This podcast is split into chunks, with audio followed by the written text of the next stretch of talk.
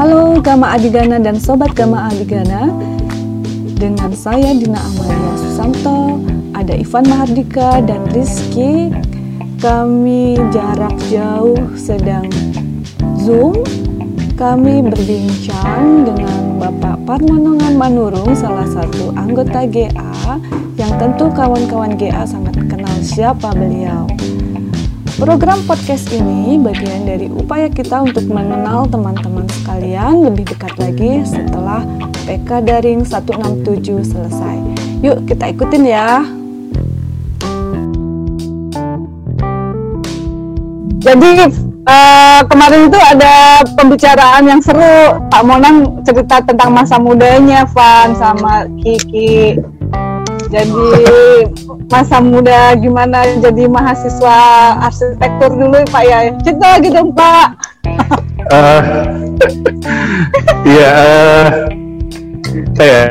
Dari awal ya mungkin. Ya. Mas Ivan mungkin ada pernah dengar di Amerika. Jadi saya dari sejak kuliah itu kan gondrong sampai sekarang. Jadi dari diajar sampai sekarang mengajar itu rambutnya nggak pernah pendek. Nggak pernah botak ke Ivan gitu Pak? Nggak pernah. Saya kan eksperimen banget tuh Pak, rambutnya diwarnain. Zaman Pak Monang belum ada diwarnain ya Pak? Belum ada. Mungkin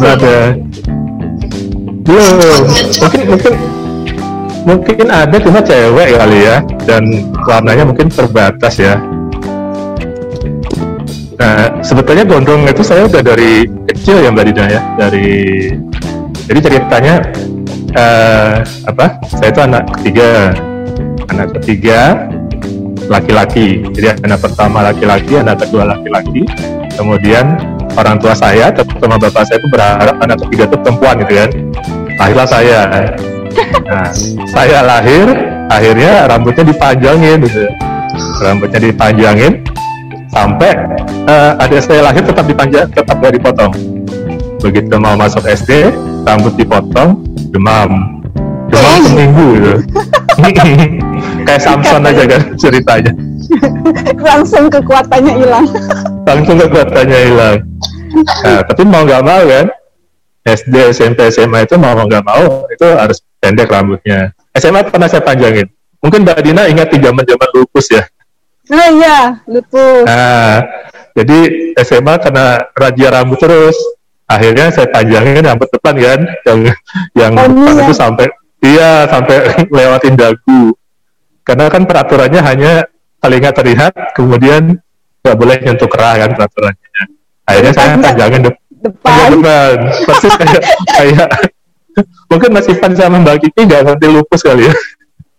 Lupus sinetron. Iya, dulu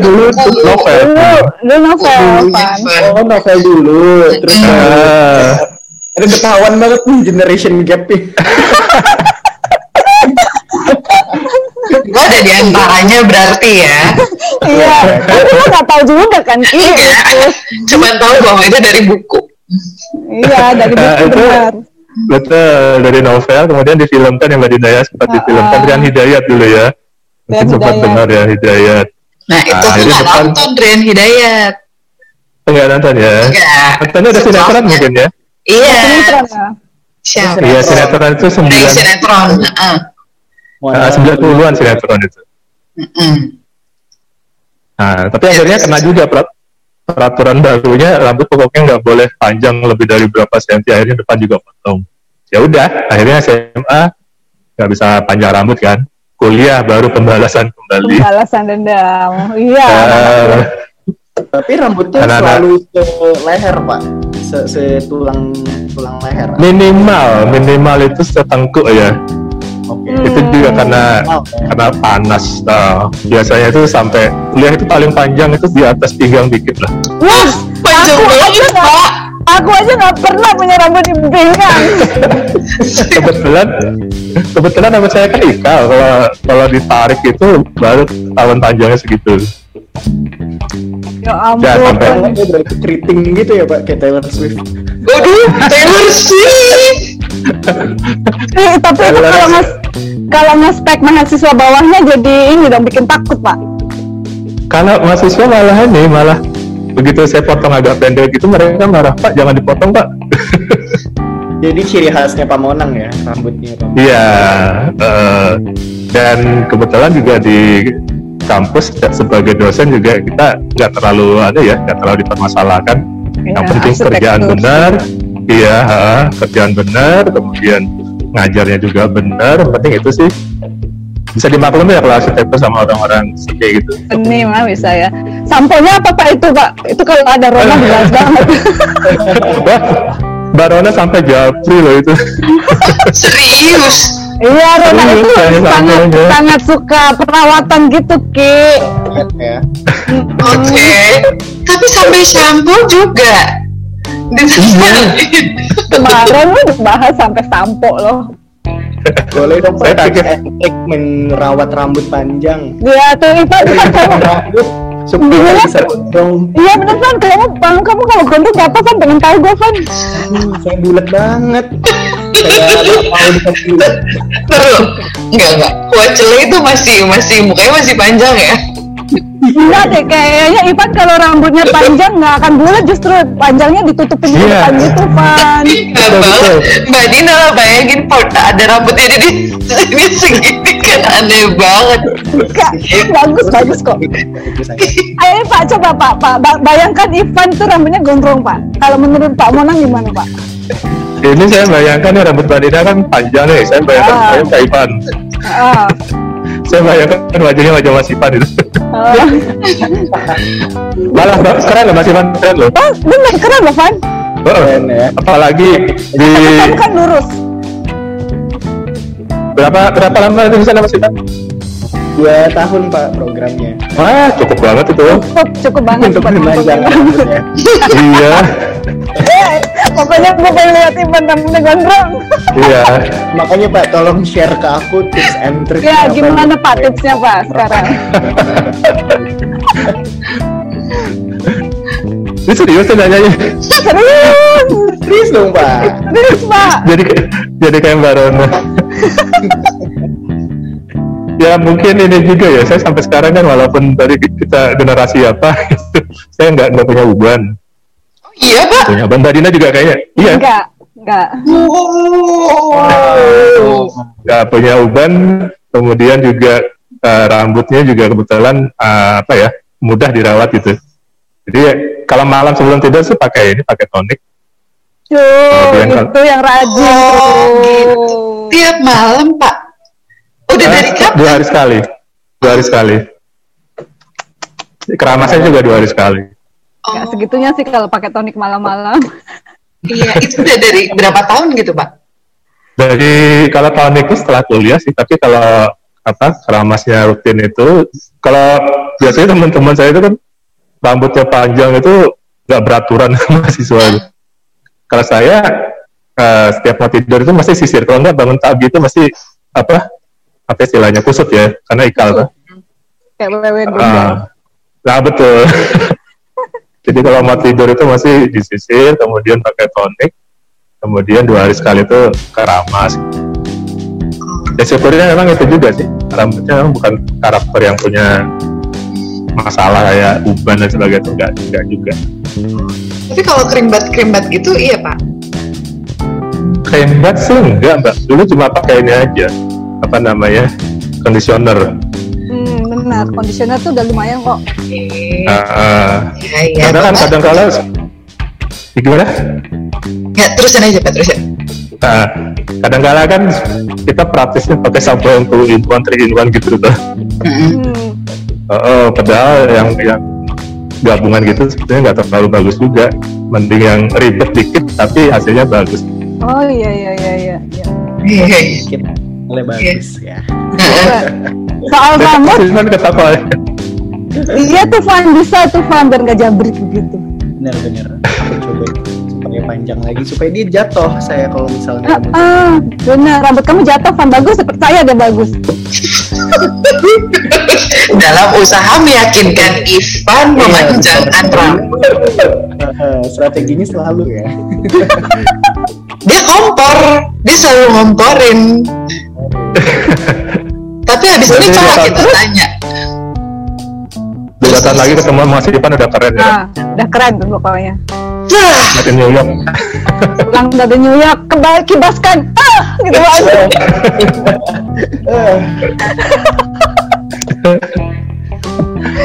Ayo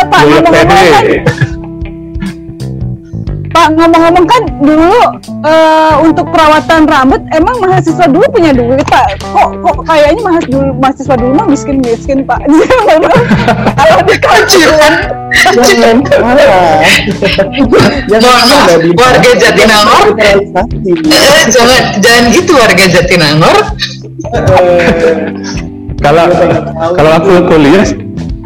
Kalau aku kuliah sih S1 belum pakai KONI dan sebagainya, cuma keramasnya teratur, krembetnya teratur.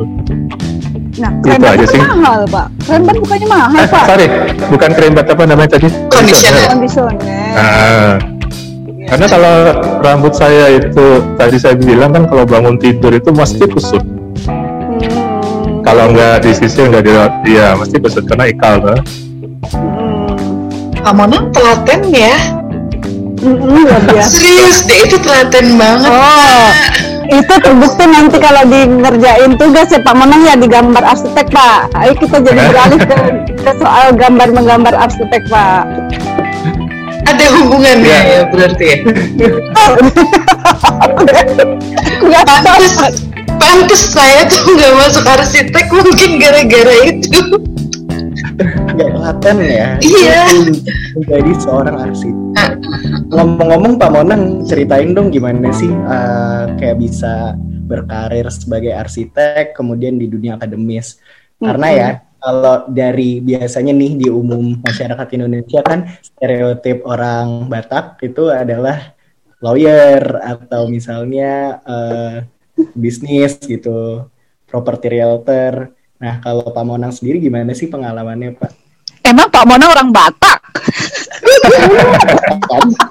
Orang Batak. Namanya aja Parmonangan. Ayo, cerita Pak. Orang Batak, saya itu dibilang gini. Kalau ketemu orang, kamu orang Medan ya? Bukan. Lo kok Manurung? Ya, saya orang Batak tapi bukan orang Medan. Oke. Jadi saya orang Banten yang lahir di Kalimantan, lama di Jawa, gitu kan. Jadi KW ya Mbak Dina ya. Oh. Iya. Ngomongnya bahasa Dayak. Bahasa Dayak, bahasa Batak, bahasa Jawa. Oh, berarti gedenya di Kalimantan. Gede sampai SMA di Kalimantan. Di Jogja udah 27 tahun. Wow, gimana nggak tahu? Ya. Saya KW 2, anak saya KW 3.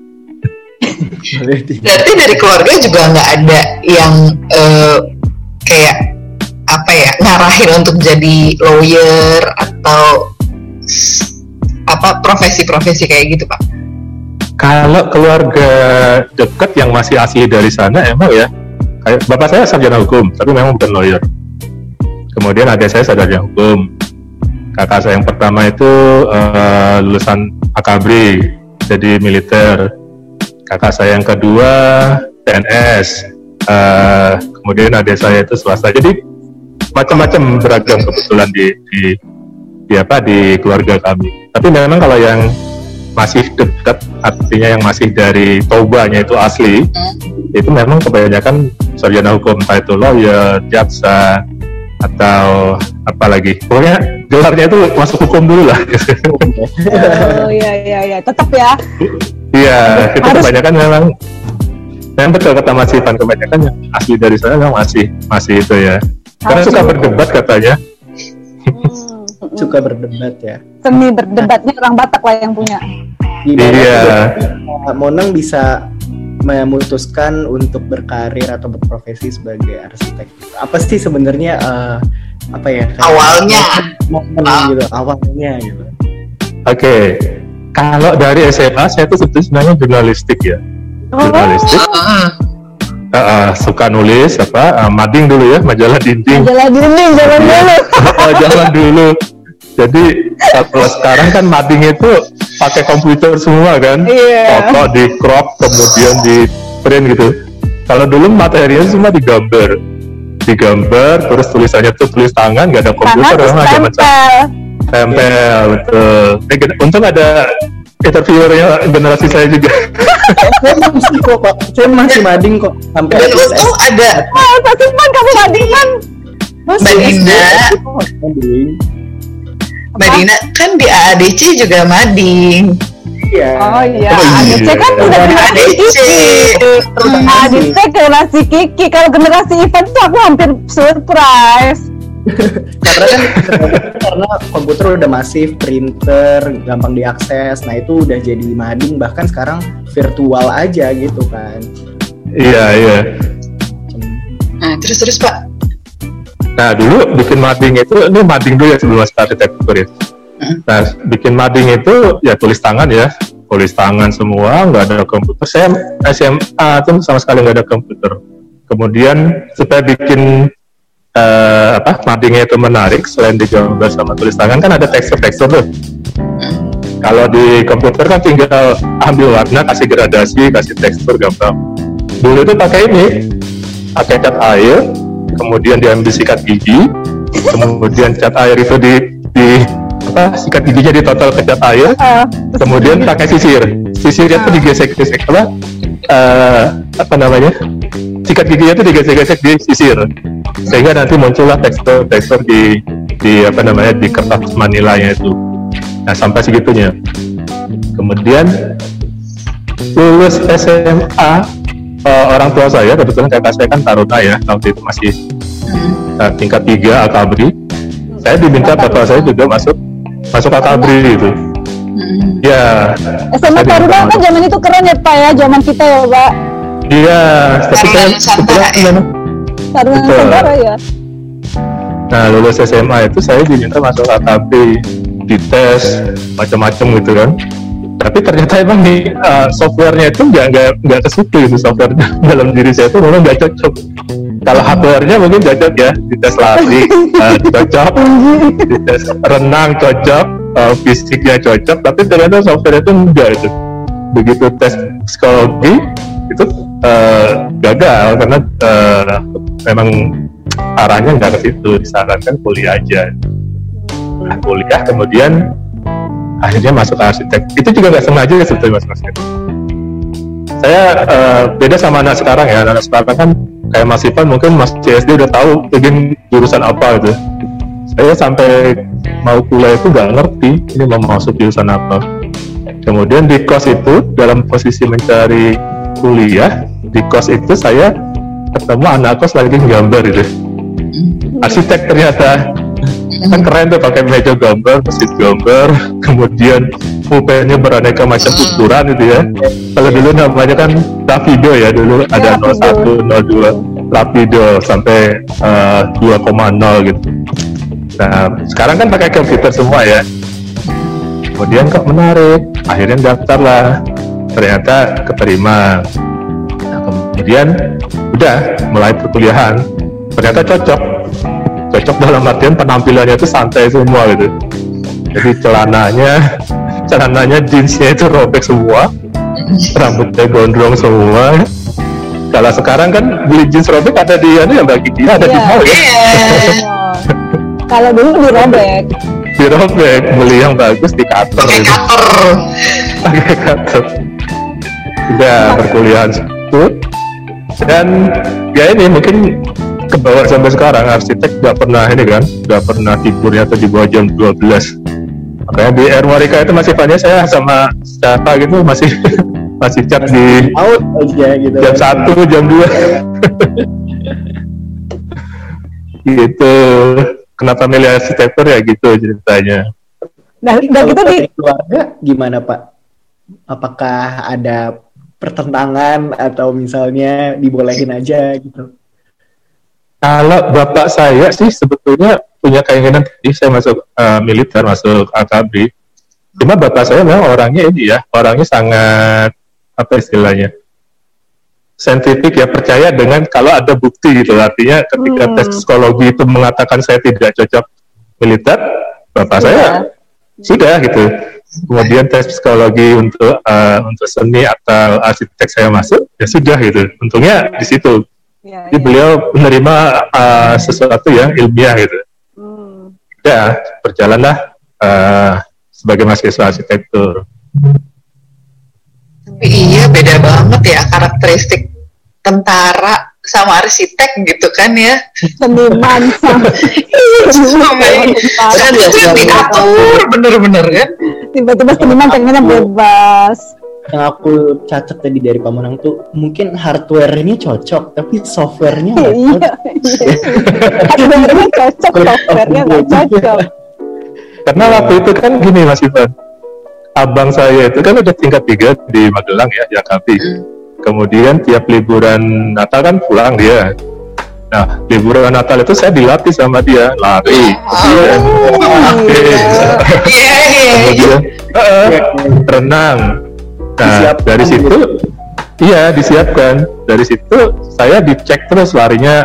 Saya waktu itu 100 meter lari 100 meter dapat 11 detik ya, 11 detik. Kemudian lari 10 kilo itu saya lupa dapat berapa. Pokoknya masuklah menurut dia hardware-nya itu.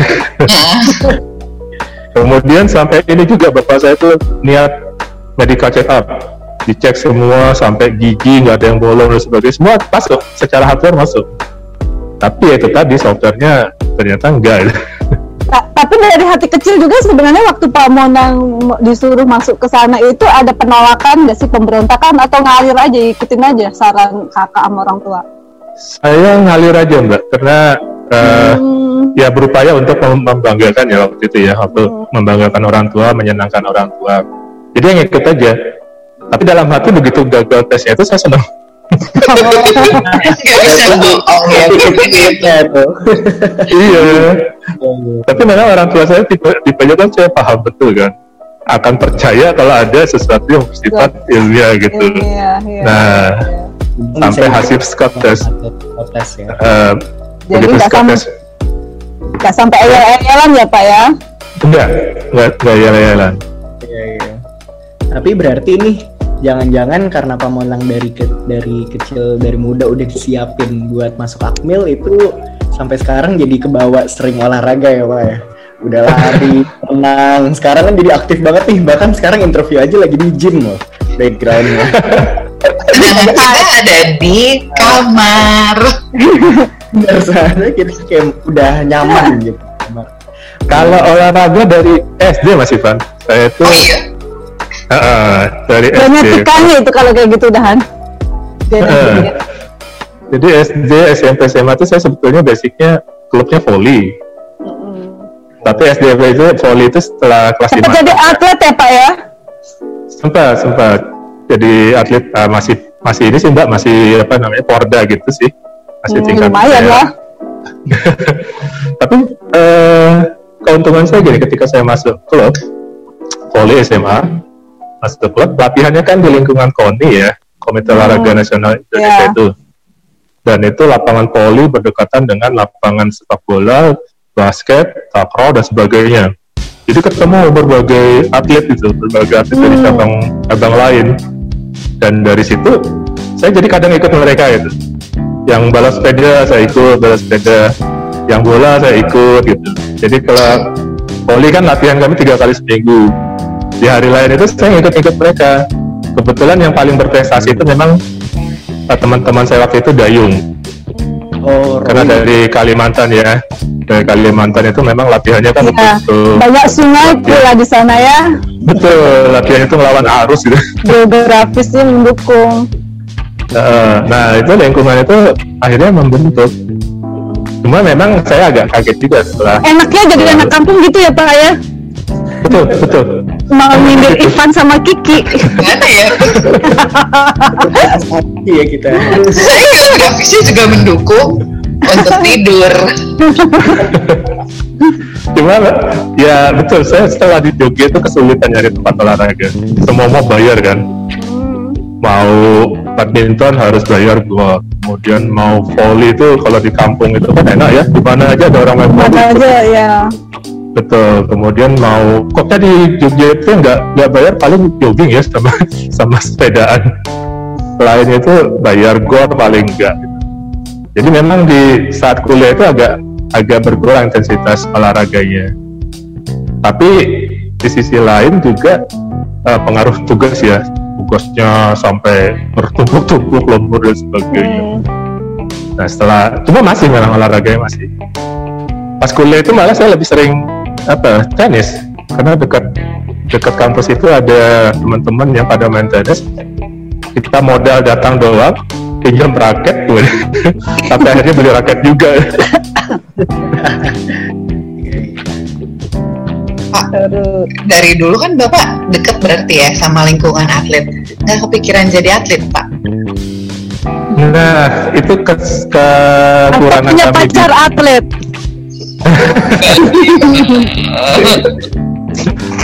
Kalau lingkungan sebetulnya dari tempat kami memang untuk prestasi itu kurangnya di situ ya. Kalau olahraga yang seperti voli, badminton sebagainya kan kurang terlalu terbina. Yang paling terbina itu olahraga seperti dayung. Sementara saya nggak terlalu hobi, dayung nggak terlalu hobi. Dan akhirnya ya tingkat sana aja, tingkat daerah aja. Nah tapi sempat saya, pertanyaan Mbak Kiki ini jadi mengingatkan saya ini. Jadi waktu saya SMA, saya kan aktif ke volinya, dan di instansi-instansi di tempat saya itu di Kalimantan itu mereka kompetisi sekarang apa Mbak Dina ya kalau voli ya, Liga Proliga ya. Proliga ya. Nah dulu ya, di Kalimantan itu selalu ada kompetisi sehingga masing-masing instansi itu berupaya untuk merekrut lulusan SMA untuk jadi pegawainya, untuk jadi karyawan. Saya tergoda begitu hasil psikotes militer tadi gagal kan. Saya tergoda ini langsung kerja gitu. Udah ditawarin untuk jadi atlet prestasi, langsung jadi ASN, PNS ya waktu itu ya. Tergoda, bapak saya marah dong. Masa saya S1 anak saya SMA katanya gitu. Dari situ orang Batak itu kan kalau bisa ngerantau ditendang sejauh-jauhnya gitu kan. Terus saya bilang ya udah saya kuliah di sini aja di Kalimantan gitu, sambil nekunin volinya. Wow, marah bapak saya, sana ngapain kamu di sini? Saya udah ngerantau, kamu tetap di sini, suruh ngerantau lagi. Oh iya. Jadi udah akhirnya filosofi merantau itu wajib ya. Betul. Kalau orang Batak gitu Mbak Nil. Tapi yang penting adalah sejauh manapun kita ngerantau, jangan lupa kembali. Berarti mau balik lagi nanti Pak? Enggak, maksudnya kembali itu membangun daerah itu. Bukan berarti kita harus fisik. Secara fisik di daerah. Nah ini akhirnya saya kembali Mbak Kiki. Saya bawa mahasiswa saya KKN untuk bangun desa di Toba. Yang di Toba ini Kalimantan. Toba. Jadi Pak Monang itu orang Batak tapi baru datang ke Toba itu karena membawa mahasiswa ya Pak? Betul. Wah. Wow. Ceritanya itu gimana Pak? Saya udah mungkin ya. Zaman dulu itu tidak segampang sekarang kan, kalau misalnya dari Kalimantan mau ke Toba itu. Saya pernah waktu kecil diajak umur 2 tahun sama 5 SD. Itu harus dari Kalimantan Tengah pergi dulu ke Kalimantan Timur, karena di Kalimantan Timur itu yang ada kapal ya. Kemudian dari Kalimantan Timur itu balik papan ke Makassar naik kapal 1 malam. Dari Makassar ke Surabaya 1 malam, Surabaya ke Tanjung Priok apa ya? Iya, puter ya. Betul. Itu naik apa 1 malam lagi. Dari Tanjung Priok ke Belawan itu 2 malam. Belawan itu Medan kan? Dari Medan ke Toba lagi itu naik bis gitu. Hampir 20 jam. Akhirnya itu minimal 5 hari perjalanan. Ya ampun, itu taubat di jalan sih Pak. Makanya Mbak. Kalau sekarang Gimana Mbak Dina? Ya jadi nggak kesana lagi karena perjalanan jauh ya Pak ya? Iya, sudah jauh, nyari kesempatan dan media dan juga biayanya kan jadi lebih besar ya. Akhirnya setelah jadi dosen ya ada kesempatan bawa mahasiswa KKN, sekalian aja. Dari Jogja ke sana totalnya itu cuma transit sekali di Jakarta. Totalnya 4 jam lah nyampe. Nyampe ya. 4 jam. Jauh banget. Dan lucunya itu kemudian jadi bahan disertasi loh ya. Aku udah dengar cerita duluan. Coba cerita. Nah ini gara-gara ini tadi nama dan marga, jadi nama saya kan Batak banget itu. Karena dari 4 orang bersaudara, kakak saya 2, adik saya 1, yang ngasih nama itu bapak saya semua. Jadi kakak saya yang pertama itu Presiden Amerika ya, Ulysses. Abang saya yang ke nomor 2 itu Andrew ya namanya. Kemudian adik saya yang bungsu itu nama artis zaman dulu Mbak Dida, Marlina. Oh, Marlina. Leni Marlina. Leni Marlina. Nah, kebetulan saya sendiri yang dikasih nama oleh kakek saya. Jadi Batak. Jadi namanya Batak banget. Tapi sekarang malah senang saya kalau saya Saya cari di Google Maps, nama saya Parmonangan itu ternyata nama kecamatan di Toba. Nah, kembali ke soal disertasi tadi, saya sudah pernah cerita kembali ya. Karena nama dan marganya itu sangat-sangat Batak, dipikir profesor saya memang asalnya dari Toba, sehingga disertasi saya itu dirubah judulnya, diminta ganti. Awalnya kan di Jogja supaya ngirit dia riset ya dan gampang surveinya, tapi menurut beliau sekalian aja di Toba gitu, mungkin maksud beliau baik ya membangun Toba. Iya, bikin bapak bisa pulang untuk pertama kali gitu ya. Iya, jadi yang jadi masalah adalah waktu itu posisinya belum dapat LPDP. Saya kan stres itu Mas Ivan, belum dapat LPDP, harus risetnya di Toba. Kemudian riset kan otomatis kita nggak cuma ambil untuk kita yang kadang bawa asisten riset gitu ya, cari alat dan sebagainya. Nah, itu sempat stres, tapi ya udah nurut aja. Kita S3 itu kan apa yang dikatakan promotor kan kita ikutin aja kan itu. Beliau sudah jauh melihat ke depan kan, udah banyak pengalaman. Saya iyain aja, ya puji syukur. Nggak lama setelah itu LPDP-nya dapet. Iya benar. Jadi itu rezekinya nurut ya Pak ya. Betul, rezekinya kita melangkah dulu, rezekinya ngikutin gitu. Ngikutin ya. Disertasi apa Pak? Disertasi saya tentang bagaimana makna ruang yang masih ada di alam sadar orang Batak itu bisa kita gali. Jadi gini, kalau arsitektur itu tidak hanya bicara soal bentuk ya atau fisiknya, tapi di misalnya rumah tradisional itu kan sekarang udah banyak yang hilang ya, sudah banyak yang dibongkar, diganti yang baru karena kebutuhan modernitas dan sebagainya. Tapi kami di arsitektur itu meyakini nilai-nilainya itu masih ada yang terkandung. Nah ini juga secara mungkin alam bawah sadar, walaupun bangunan yang modern, posisi ruang-ruangnya itu hampir sama, di mana orang tua, di mana anak, di mana ruang keluarga, itu hampir sama dengan rumah tradisional yang dibangun 1000 tahun yang lalu gitu. Jadi mungkin hanya bahannya aja yang beda ya Pak ya? Iya. Nah itu yang saya ditantang oleh promotor saya, menggali kira-kira makna ruang bagi orang Batak itu seperti apa. Nah ini saya juga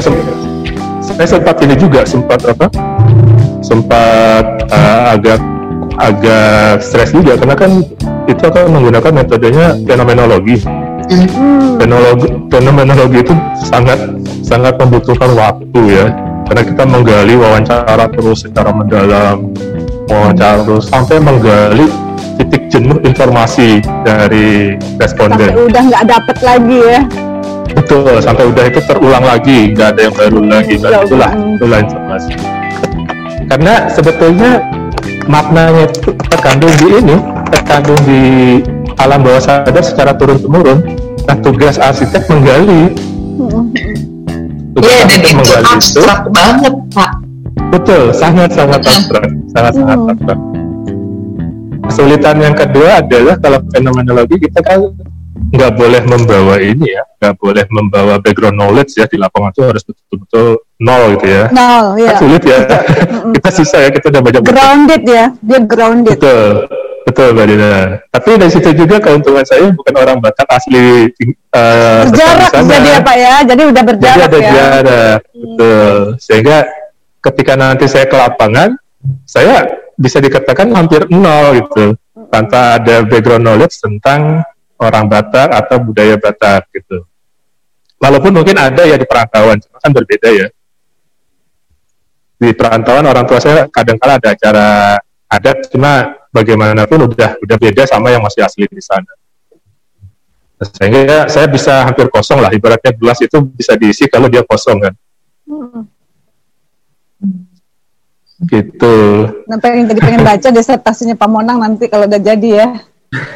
Mudah-mudahan Mbak cepat. Tapi ini. Amin. Tapi itu bisa diterapkan di rumah modern kan Pak? Artinya kalau misalnya ada satu perumahan atau apa pengen pakai itu gitu ya, maksudnya tradisional tapi sebenarnya bahannya modern, itu bisa Pak? Nah, justru tujuannya itu Mbak Dina, ketika maknanya itu udah tergali, kita visualisasikan, itu akan menjadi desain guide lah nantinya. Arahan desain, oh makna ruang bagi orang Batak itu seperti ini, walaupun nanti dibangun di perantauan, di Bali, di Papua, di Makassar, dimanapun, dengan guideline yang sudah dipetakan dari hasil penelitian tadi, itu bisa memiliki makna yang sama walau desainnya kayak apapun gitu. Softwarenya lagi kembali ke softwarenya ya, ibaratnya secara hardware, rumahnya itu berbagai macam material berbeda, bentuk berbeda, tapi softwarenya itu Batak banget gitu lah istilahnya. Istilahnya filosofinya tuh Batak banget ya. Ya betul, itu yang digali. Beli kadek dia juga menceritakan kayak kalau di Bali nih adatnya untuk bikin rumah dia ada panduan namanya Tri Hita Karana gitu, terus kayak di depan itu suci, di tengah itu buat tempat tinggal manusia, di belakangnya itu buat kotoran gitu. Nanti mungkin akan seperti itu ya Pak arahannya, berarti jadi ada semacam panduan gitu ya. Betul. Menanam nilai-nilai adat Batak dalam bangunan gitu. Iya. Dan Bali ini kan salah satu contoh nilai-nilai yang tetap terjaga ya, karena memang mereka meyakini itu sebagai sesuatu yang harus dijaga, hubungan manusia dengan alam, manusia dengan manusia. Mereka memang berhasil di situ, sehingga kalau kita lihat bangunan tinggi kan nggak boleh di Bali. Tidak boleh lebih dari pohon kelapa misalnya ya, filosofi seperti itu. Kemudian bangunan suci misalnya harus menghadap ke gunung misalnya, membelakangi laut misalnya, hal-hal kayak gitu itu menjadi guideline yang sampai sekarang luar biasa masih bisa terjaga itu. Sementara daerah lain kan enggak ya? Belum ya Pak. Iya. Ada unsur ini, unsur apa? Melestarikan budaya juga ya Pak. Betul. Kalau kita lihat, kalau secara fisik nggak mungkin lah nggak berubah. Dulu nggak ada TV, nggak ada perabot, nggak ada kulkas. Nggak mungkin kita pakai rumah panggung yang sama seperti dulu, di dalamnya ada TV, apa sebagainya. Tentu pasti berubah lah. Karena kayu juga mahal ya Pak ya? Karena kan bahan bakar kayu mahal dan langka. Betul, dan pasti berubah lah fisik kita aja. Dari 10 tahun terakhir ada perubahan kan, apalagi dari yang ribuan atau ratusan tahun yang lalu. Karena modernitas kan mau nggak mau, kita nggak bisa hindari ya. Cuma nilainya gitu. Nilainya berpikir global tapi bertindaknya lokal kan. Berarti Bapak nih istilahnya tuh mau mengeluarkan apa yang ada di dalam yang turun-temurun itu menjadi sesuatu yang lebih real, konkret. Iya. Istilahnya kalau di arsitektur menjadi konsep rancangan itu ya, desain konsep. Pak, kemarin itu ada teman saya, ini masih soal arsitektur kan, kalau Minang, teman saya Minang. Minang itu cerita kan rumah gadang ya. Konsep rumah gadang itu besar yang untuk menampung banyak keluarga kan ya. Nah, itu kan kemudian sekarang itu sebenarnya karena udah terpisah-pisah jadi keluarga inti, tapi mereka tuh tetap rumah besar-besar gitu kan, dan yang menjadi kosong karena ya orang udah pencar-pencar paling setahun sekali kumpul kalau lebaran. Itu gimana tuh Pak? Ada dua hal sih Pak. Yang pertama kita lestarikan secara fisik ya, supaya sebagai referensi, artinya nggak hilang gitu ya, itu dilestarikan secara fisik. Kemudian ada juga yang kita lestarikan nilai-nilainya tadi.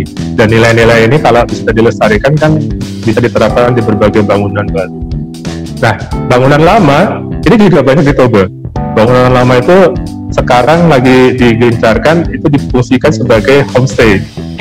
Jadi ditingkatkan pariwisatanya. Untuk kemudian, pariwisata ya? Iya, kemudian turis yang datang itu mereka nginapnya nggak di hotel. Kalau di hotel kan dimana aja sama ya.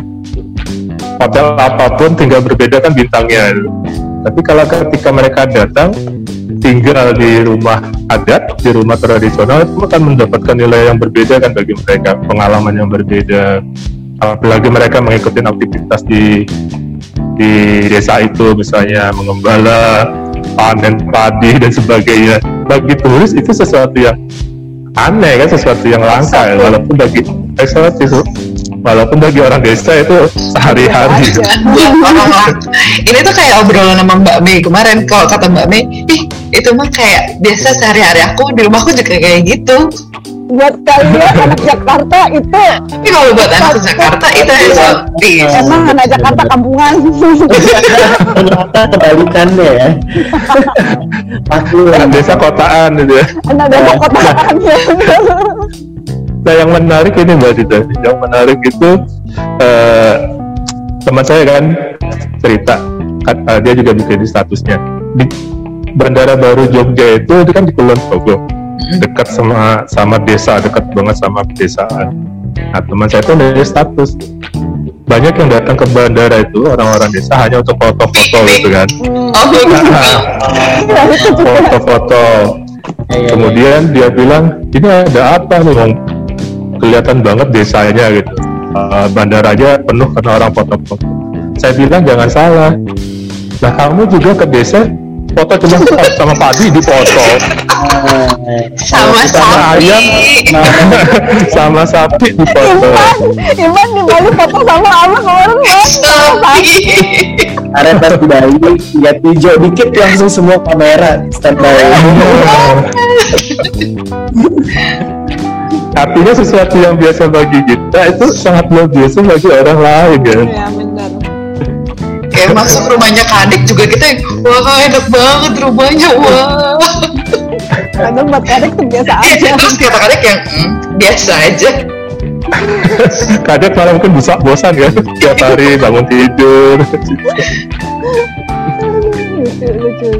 Nih Pak, ini yang udah yang serius nih. Sekarang boleh nggak kita balik lagi yang bercanda-bercanda, cerita-cerita romansa-romansa SMA dan kuliah Pak? Saya baru catat pertanyaan Mbak Dina atas itu. Itu pertanyaan favoritnya Mbak Dina. Jangan sampai nggak ditanyakan. Tadi dan untuk yang kemarin itu gagal ya rekamannya ya, karena Mbak Dina ternyata kayak mata Natswa gitu loh, pintar banget menggali.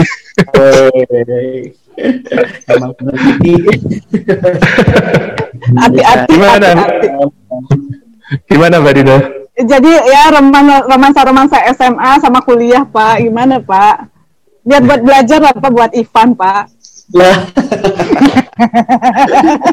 Ini kayaknya playboy banget ya. Ini saya harus belajar sama Mas Ivan ini. Kayaknya. Coba kita lihat reaksinya. Ayo Pak, cerita Pak. Kalau kuliah sih hampir nggak pernah ya, karena pertama kan kalau dulu itu kiriman aja ngepas ya. Kiriman ngepas. Ibaratnya kalau punya pacar waktu kuliah itu kan pengeluaran akan bertambah, minimal kan XS1 dulu, 21 ya. Lagi memang di arsitektur nggak ada cewek kata Pak Monang. Di arsitektur, nah ini saya S1 itu satu angkatan 50 orang, ceweknya 2. Pak kering banget Pak. Makanya Mbak.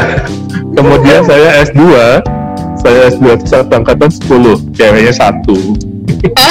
Iya, agak lumayan sih perbandingan. Agak lumayan. Ada satu. Sehingga idolanya anak-anak arsitektur itu adalah anak-anak ekonomi. Kalau dulu ekonomi ya, sekarang pun bisnis ya. Sekarang fakultas bisnis dulu, idolanya anak-anak ekonomi. Cuma masalahnya anak-anak ekonomi kan gimana mau meletakkan arsitektur yang rambutnya gondrong.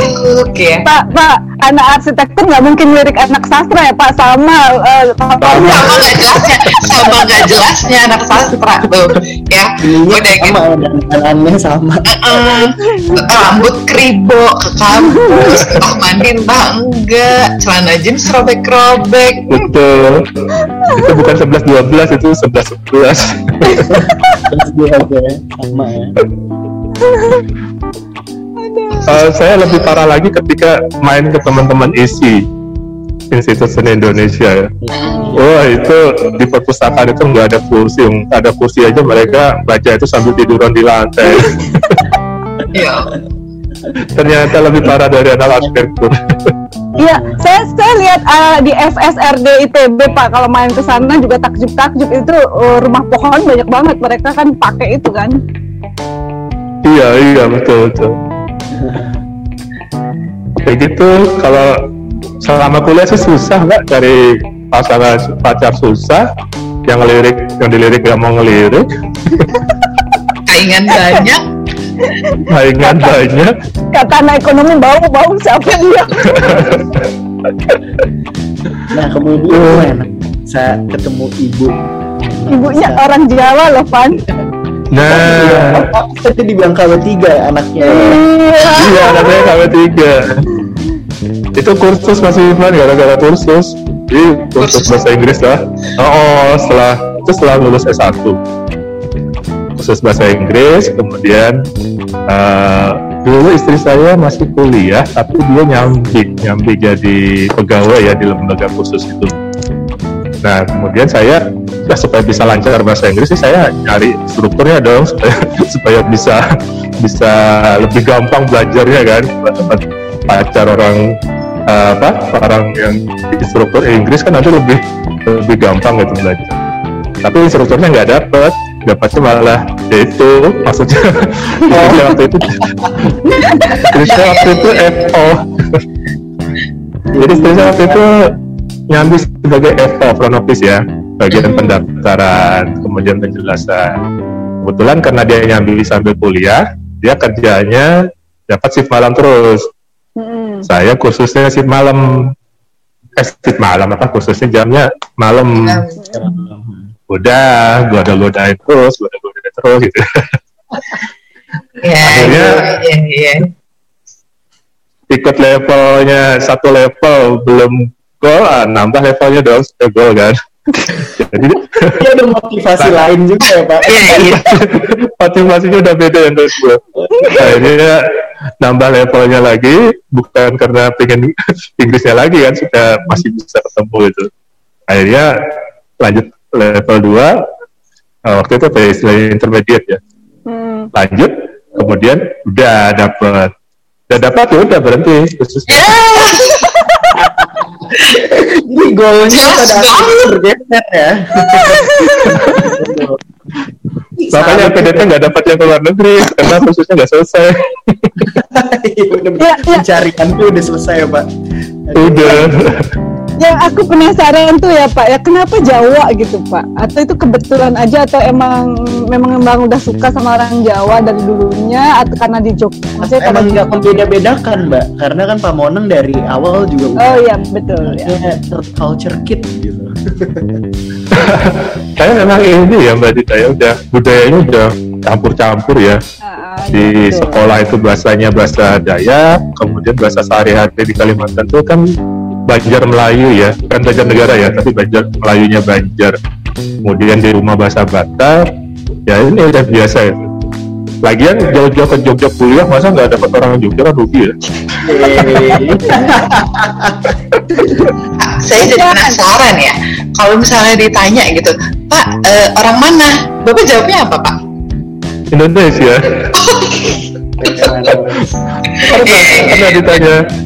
Sering ditanya seperti itu. Kemarin aja waktu kita PK, apa ya hari ya? Saya udah KW, saya bilang gitu. Jadi udah kelahirannya, asalnya beda, lahirnya beda, besarnya beda. Saya bilang orang Indonesia. Orang Indonesia, iya, lebih aman sih ya. Tapi anak Pak Monang bisa bahasa Jawa, Pak? Batak pasti udah bisa di rumah pakai bahasa Jawa. Kalau Batak enggak, Mbak. Kalau Batak anak enggak kan di rumah kan istri saya nggak bisa bahasa Batak. Jadi bahasa di sekolah bahasa Indonesia. Jawa. Bahasa dulunya bahasa Indonesia, kemudian bahasa sehari-hari Indonesia. Tapi di sekolah juga kan teman-temannya banyak yang Jawa.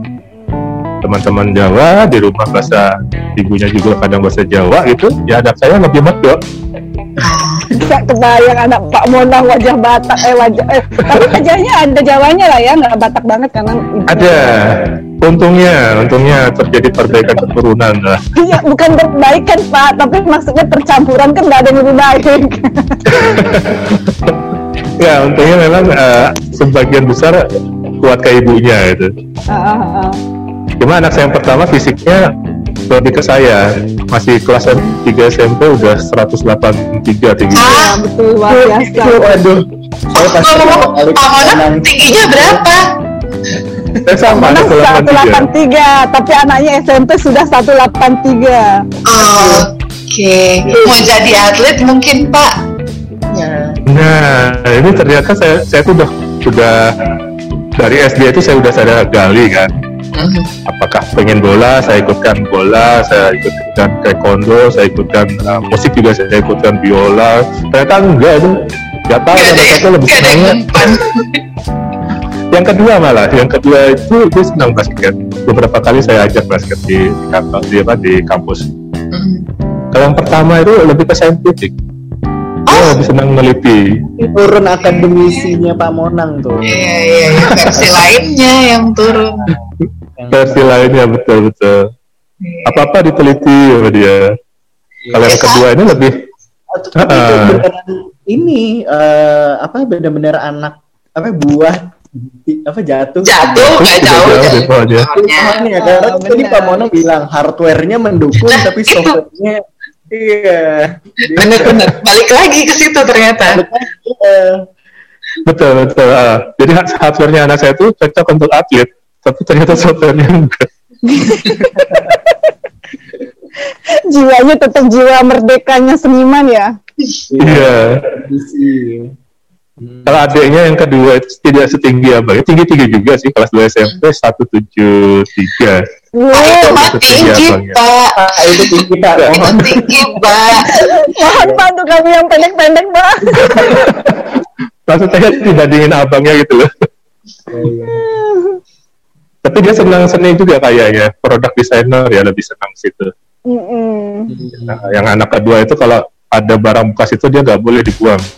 Dia akan bikin apa gitu. Kreatif banget. Nah, kemudian olahraganya juga nurunnya kayaknya lebih kayak yang kedua. Tapi itu menginspirasi banget sih Pak, antara olahraga sama seni imbang gitu, itu pengen banget saya kayak gitu Pak. Dan akademis juga loh. Akademis juga ya, imbang banget tuh hidupan Pak Monang nih. Saya senangnya kalau arsitektur itu walaupun kita serius tapi kan kesannya nggak serius gitu loh. Artinya kerjaan banyak, kerjaan memang mungkin penting, tapi kita bawanya ke santai. Saya senangnya di situ Mbak Dina. Jadi kadangkala saya juga pernah ya, dulu dosen baru kan gondrong gitu, sama satpam tuh dimarahin, dikira mahasiswa. Karena dia dosen. Oh, saya parkirnya di tempat dosen gitu, saya dimarahin, parkir mahasiswa di sana. Nah, tapi saya senangnya itu walaupun kerjanya serius, bawaannya santai gitu. Istilahnya dulu sersan ya Mbak Dina. Tapi yang lebih keren lagi cara ngedidik mahasiswa ya Pak ya, coba Pak cerita Pak. Mahasiswa saya anggap sebagai teman ya, saya anggap sebagai teman, kita semua yang ada di sini kan pernah jadi mahasiswa ya. Sehingga saya juga melihat dosen saya S1 itu kayak apa ngajarnya, dosen saya S2 itu kayak apa ngajarnya. Dan kebetulan mahasiswa saya kan latar belakangnya macam-macam ya, dari berbagai daerah, dari berbagai latar belakang inilah, pengetahuan, background knowledge itu beda-beda. Dan seringkali kalau yang dari daerah itu biasanya memang minder teman-teman. Minder ya, ketika di kelas itu ketemu orang yang dari Jawa gitu, kalau dari Jakarta kayak saya dulu begitu. Salam ya. Dulu dari Lampung ya Mbak Dina? Iya dari Lampung. Oh, saya juga ngalami. Nah sehingga mereka ini kalau di kelas biasanya kan duduknya di belakang tuh. Duduknya di belakang, suruh maju ke depan nggak mau. Kalaupun maju depan mau, pelajaran berikutnya di belakang lagi. Akhirnya saya sering balik gitu. Jadi depan kelas itu saya pindah. Kursi saya minta semuanya puter ada belakang. Sehingga anak-anak yang jadi paling belakang dari depan, jadi paling depan gitu. Dan saya ingin menunjukkan bahwa kalian itu punya potensi. Nah, potensi itu memang beda-beda ya. Cuma masalah kita kan pendidikan di Indonesia itu kan potensinya apapun, cara ngajarnya sama gitu. Walaupun sekarang kan kita mahasiswa itu bukan lagi kita tuh bukan lagi pengajar gitu, tapi pendidik. Mendidik kan lebih susah daripada mengajar ya. Mengajar itu tinggal apa yang kita baca zaman dulu itu yang kita kasih ke anak-anak. Jadi dosen tuh selalu berada di depan karena dia baca lebih dulu. Sekarang kan nggak bisa. Sekarang ilmu itu kan dari mana-mana. Dari YouTube, dari Google, dari mana-mana bisa. Mahasiswa bisa lebih pintar dari kita. Cuma tantangan dosen sekarang kan bagaimana menggali potensi mahasiswa itu supaya keluar. Maka saya lebih sering ngajak mahasiswa ini, anaknya gimana? Oh, anak ini suka futsal, kemudian beberapa anak suka futsal. Saya datang sampai datang ke gor, mereka tanding, mereka latihan ini, saya datang ke gor, kemudian ikut bareng mereka main gitu. Nah, di situ keluar kadang-kadang permasalahan mereka sama studi itu apa. Kemudian anak-anak basket. Kadang-kadang kan ini ngeget ya, anak basket, anak futsal, saya datang ke anak-anak basket. Betul, kebetulan biasanya anak-anak basket itu anak-anak kota. Iya. Kebanyakan anak-anak kota. Di situ ngobrol juga bagaimana masalah mereka sama kuliah. Cuma cara ngobrolnya jangan langsung ditanya, kamu kuliahnya gimana? Ngalir aja, ngalir lama-lama keluar. Kemudian anak-anak yang berkebutuhan juga. Gimana Mas Iman? Jadi teman gitu ya. Oh, jadi teman. Kalau jadi teman kan mereka lebih percaya ya. Mereka lebih gampang untuk curhat. Bahkan yang sampai akhirnya yang patah hati pun curhat keluar. Sampai curhatin patah hati gile. Ngumpulin tugas gitu, terus ternyata pas digali lagi patah hati gitu. Iya, ada Mas Iman.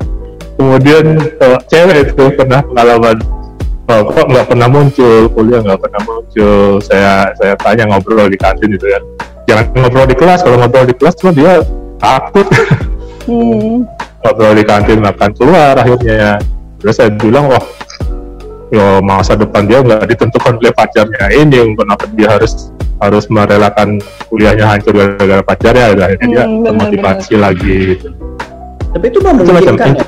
Untuk pendekatannya personal sangat. Kalau nggak tahu sih, kalau aku dulu waktu zaman S1 aku ngerasa kayaknya ada aja gitu gapnya, dan ada power relation gitu, ada antara mahasiswa dan dosen gitu ya.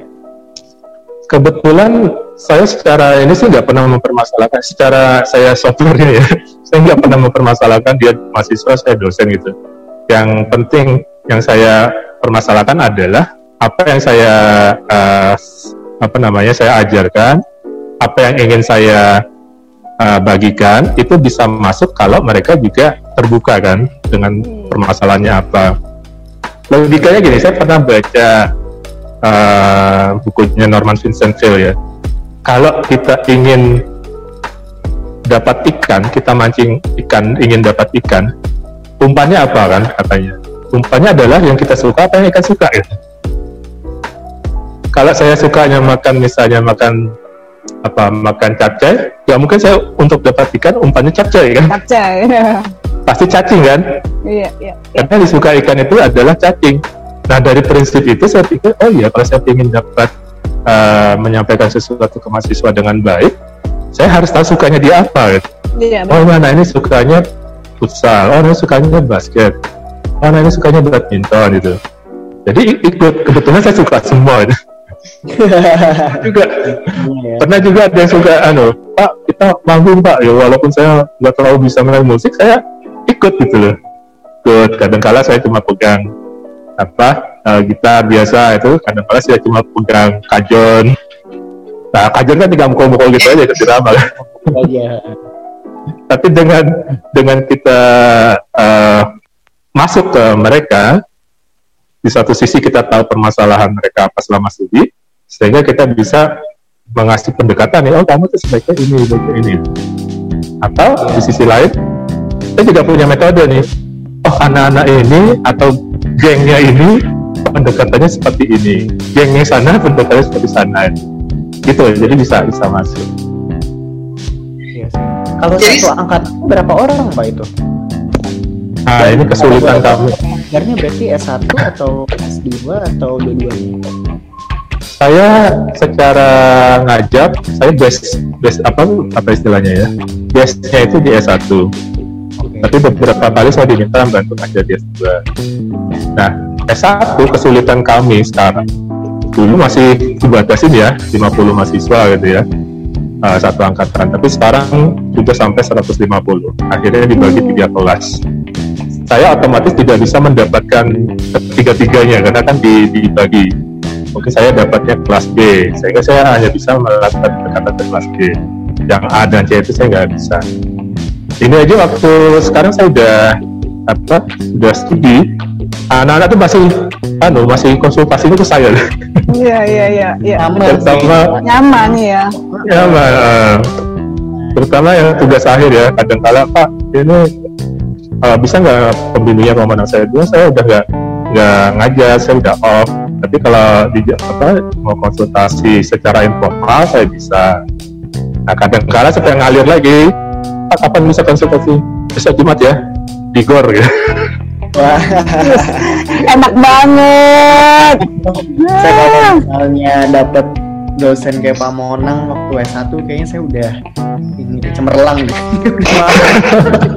Sekarang udah cemerlang, kalau dapat kayak Pak Monang lebih cemerlang lagi apanya. Sekarang aja udah nyolok, kalau enggak nanti di empat kali. Benar ya kayaknya. Jadi itu sebenarnya olahraga buat Pak Monang tuh kayak rokok buat orang pada umumnya ya, buat ngedeketin orang lain dipakai olahraga. Iya, sosial. Iya. Betul. Saya dulu sempat ngerokok, Mbak. Ini cerita lain juga. Saya dulu sempat ngerokok SMA ya. Tapi waktu itu saya kan aktif di klub ya, di Poli. Nah, pelatih saya waktu itu menantang saya, kamu kalau masih merokok berhenti dari klub gitu. Akhirnya karena memang senangnya di klub, senangnya olahraga, akhirnya saya berhenti. Dan setelah itu sampai sekarang nggak ada ngerokok sama sekali. Tapi itu sempat adiksi gitu Pak ngerokoknya? Atau cuman? Lumayan sih, lumayan kencang. Itu juga nggak sengaja, itu waktu itu ada tamu kan di rumah, rokoknya ketinggalan. Cobain. Rokoknya ketinggalan, saya coba lama-lama kok perusahaan gitu. Nah sehingga, tapi ada untungnya juga, senang juga. Artinya teman saya yang taat sama orang tuanya bilang kamu selama masih papa biayai kamu nggak boleh merokok gitu. Akhirnya selama dibiayai orang tuanya dia kuliah itu dia nggak ngerokok. Setelah dia kerja dia ngerokok sampai sekarang. Balas dendam. Karena bukan dari kesadaran kan, kalau Pak Monang dari kesadaran emang harus memilih ya.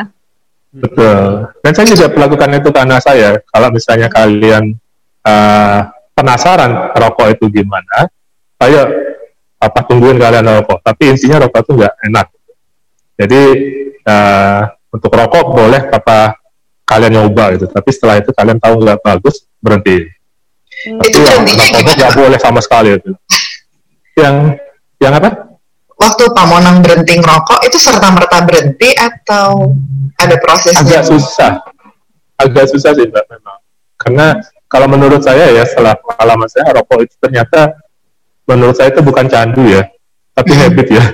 Oke. Artinya bukan karena ada zat yaitu membuat kita candu, ini menurut saya ya. Tapi itu ada kebiasaan bahwa di tangan kita itu kadang biasanya ada sesuatu yang kita jepit, biasanya ada sesuatu yang kita isap. Iya. Kalau aneh kalau nggak ada. Apalagi kan orang biasanya habis makan biasanya ngerokok kan. Ya. Nah menurut saya itu bukan candu. Menurut saya itu sesuatu yang hilang ketika sesuatu yang biasanya dilakukan tiba-tiba harus berhenti. Nah itu yang susah. Oh, oke. Okay. Nah itu akhirnya psikologis. Dan yang menurut saya dari pengalaman saya pengalihan jangan sampai kita dalam kondisi yang biasa ngerokok itu habis makan misalnya diem itu biasanya ngerokok ya habis makan kayak aktivitas lain. Berarti diganti ya aktivitasnya. Betul. Dibuat habit baru. Betul. Karena ada yang gini. Ada teman saya, dia mengganti habitnya itu dengan makan permen ya. Iya. Yang terjadi dia diabetes.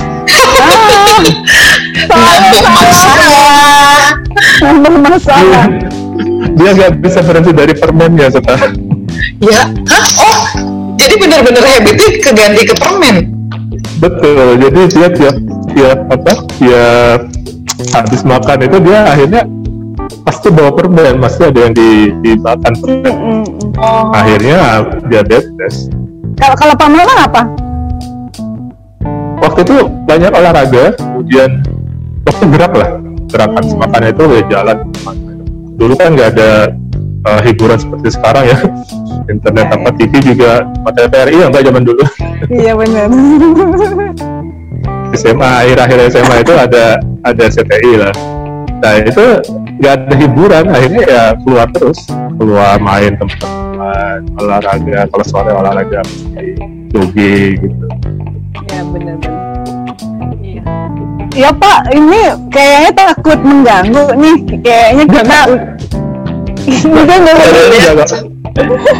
Tapi seneng banget bisa ngobrol sama Pamonang loh. Walaupun ya aku secara pribadi.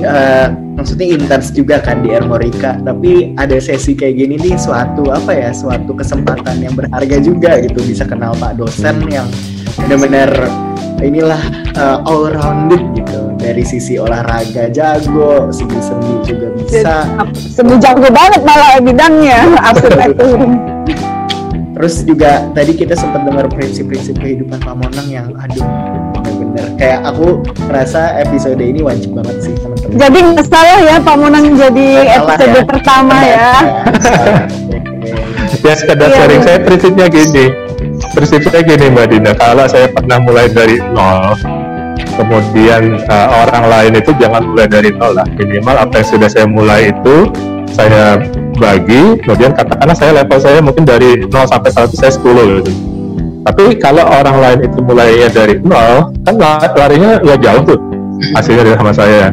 Tapi kalau saya bagi apa yang saya punya 10 itu, nanti dia starting point-nya dari 10 gitu. Kemudian orang lain lagi yang dia tularkan, mulainya starting point-nya dari 20, dari 30, sehingga itu yang membuat kita maju kan. Ya, benar. Kalau semua dari nol kan nggak maju-maju gitu. Ya, nah, itu juga yang saya galakan ke teman-temannya, jadi teman-teman dosen muda. Teman-teman dosen muda, bagaimanapun karir dosen itu kan bukan jabatan struktural ya, dari dekan sampai rektor itu bukan karir dosen. Maaf Mbak Kiki, basicnya apa? Dosen bukan? Bukan, saya. Bukan ya? Bukan. Oke. Nah kalau dosen itu seringkali kan orang studi pulang studi kemudian mengurusin urusan asesasi struktural dan sebagainya. Padahal karir dosen itu kan guru besar ya di akhirnya. Sehingga untuk guru besar itu kan dosen itu harus lebih banyak publikasi hasil penelitian, tulis sebagainya. Nah, saya sering galakan dosen-dosen muda. Jangan terlalu sibuk dengan hal-hal yang administratif. Kemudian kalau saya sekarang misalnya level saya, tadi saya sampaikan level saya sekarang 10 dari 100, kalian jangan dari 0. Kalau kalian dari 0 di usia seperti saya, kalian juga nyampainya 10 gitu. Jadi supaya kalian starting point-nya mulai dari 10, saya kasih apa yang saya punya. Lalu galakan terus itu nulis. Sebenarnya saya kan senang nulis tuh, nulis buku, nulis di media dan sebagainya. Terus saya galakan terus, kadang-kala pesan muda juga saya perlakukan sama dengan mahasiswa ya. Artinya kita cair gitu ya, kadang-kala di kafe, ngobrol, sharing, kemudian bagaimana nulis yang baik itu tujuannya. Terus kayak jangan sampai starting point-nya sama gitu. Kalau sama terus kita nggak maju-maju, semuanya mulai dari nol kita nggak maju-maju. Itu aja sih. Super ya Pak. Iya, makanya saya juga berharap di GA, di GA ini siapa yang punya potensi di apa, siapa yang punya potensi di mana, itu saling-sharing. Iya benar. Saling memperkuat gitu, melengkapi. Pak, kalau diadain podcast ini kan sebenarnya maunya gitu Pak. Iya Pak ya, setuju kan ya? Betul, setuju Pak, sangat setuju. Mbak Dina mendapatkan itu momen dia untuk ngompor promosi. Mbak Dina, untung Mbak Dina belum mulai kuliah ini. Iya bener, mungkin saya belum mulai kuliah. Podcast. Iya. Jadi mungkin kita petakan dulu potensi teman-teman di mana, kemudian kita sharing masing-masing untuk melengkapi pasal-pasal kita yang kurang. Saya banyak kurangnya nih. Oh, saya belajar dari Barisa tentang apa, dari Mas Ivan tentang apa, betul, dari Pak, iya, tentang apa itu. Nah itu yang namanya eranya kan sekarang kan kolaboratif ya, kolaborasi. Betul ya, benar. Kalau dulu kan eranya kompetisi ya, sekarang kan kolaborasi. Jadi kita nggak mulai dari nol semua gitu. Kalau misalnya kemarin kayak saya nias itu kan emang banyak yang menarik itu soal arsitekturnya salah satunya. Kan saya tidak tanya Pak Monang kalau saya nggak terlalu tahu teknis-teknis arsitekturnya kayak apa. Kalau terpaksa harus sampai di situ gitu ya Pak ya. Betul. Saya kadang-kadang lihat status juga teman-teman ya, kayak pernah lihat statusnya Mbak Dona lagi baru beli buku apa tentang metode ya, matopan.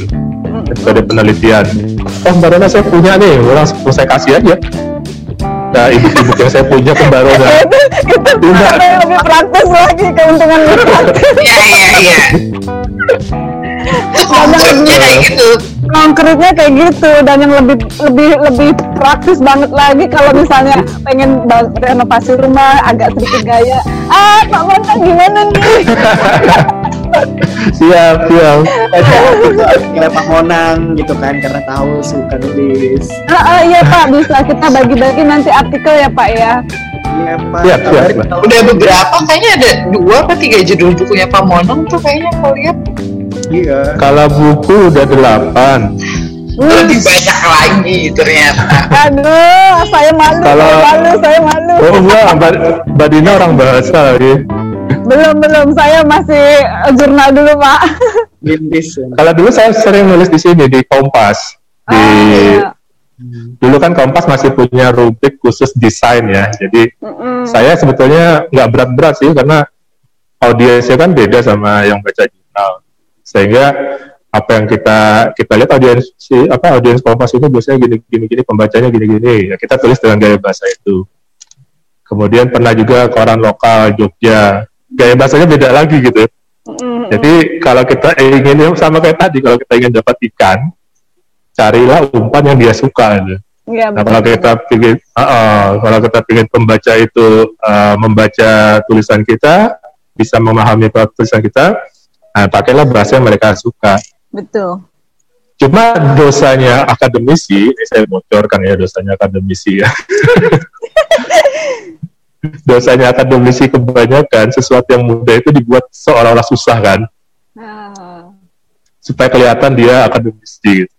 Nggak semua, tapi kebanyakan sesuatu yang sederhana dibuat pakai bahasa yang susah supaya kelihatan ini sulit. Wah, jadinya berjarak gitu ya antara kita. Betul. Yang...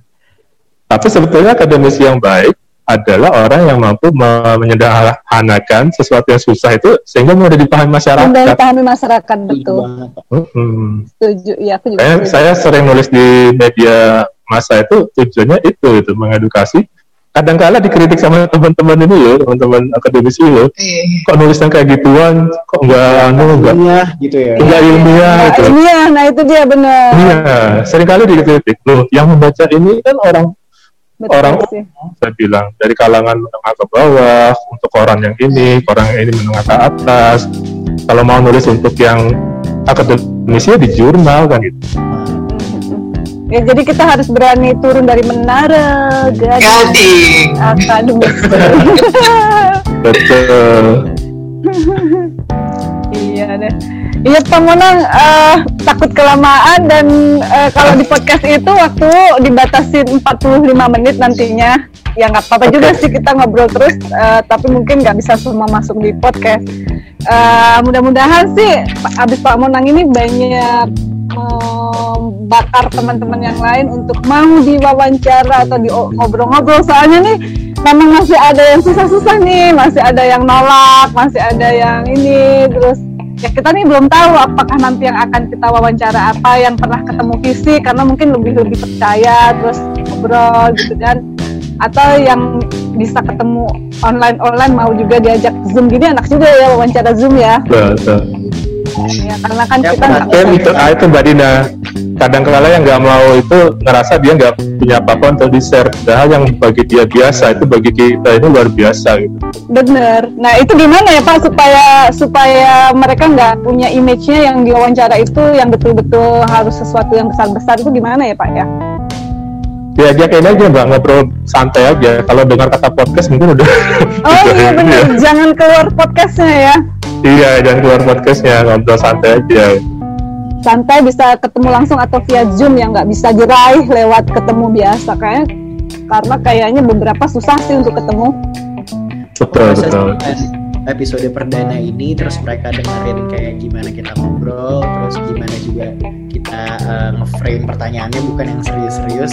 Bisa kayak teman-teman jadi ikut at least nyimak gitu kan. Nyimak ya. Approach.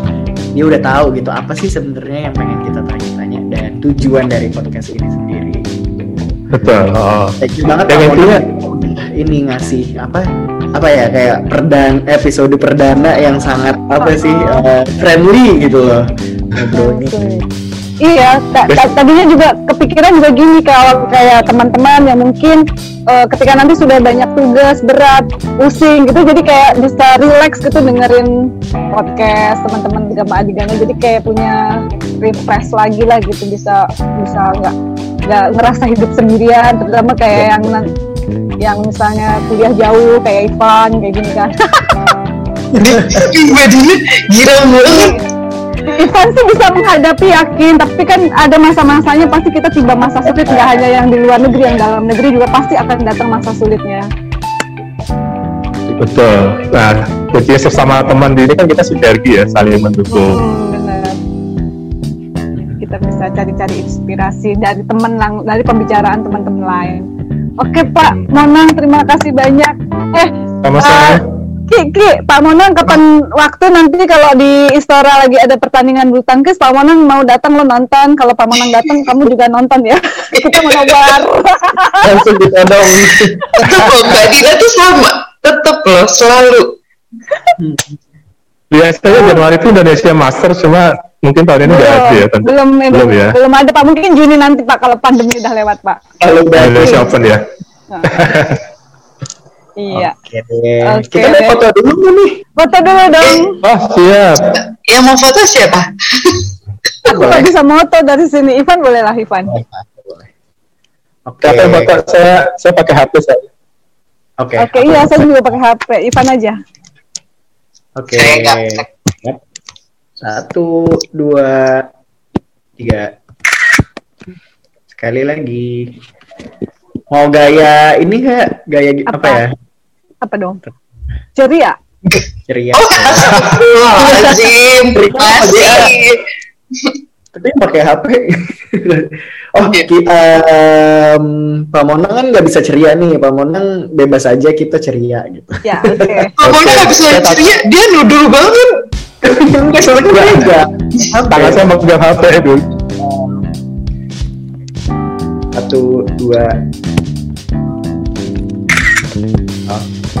Tunggu, aku mau cerita dikit. Tahu nggak, Panki, Pak Monang itu baik banget. Kemarin itu, padahal itu kan di hall kampusnya Pak Monang. Pak Monang itu nggak malu aja gitu. Kita udah kayak gaya-gayaan ABG, joget-joget. Pak Monang ikutan di dalamnya, bawa-bawa bendera, lari-lari. Ya Allah, padahal itu dia lagi main di sebelah Pak Monang semua.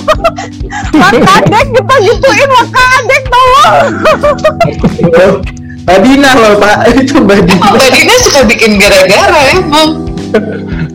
Saya senang loh, energi positifnya itu luar biasa loh Mbak Dina. Tapi Pak, kemarin itu pas saya nari-nari, saya benar-benar nggak berani ngeliat sebelah kanan Pak. Yang itu teman-teman Pak Monang semua takut itu. Pak Wakadek temennya siapa itu? Malu. Okay, mereka nanya sih, bilang dia ke Indonesia atau bilang gitu, makanya bawa bendera. Iya deh. Ya oke, Pak Monang, terima kasih banyak. Oke, makasih. Mandi. Ya selamat tahun baru ya Pak Monang. Selamat tahun baru. Terima kasih Mas Ipan dan Kiki. Ya. Salam sehat ya semuanya ya. Semuanya sehat. Oke. Rekamannya matiin Ki. Oke.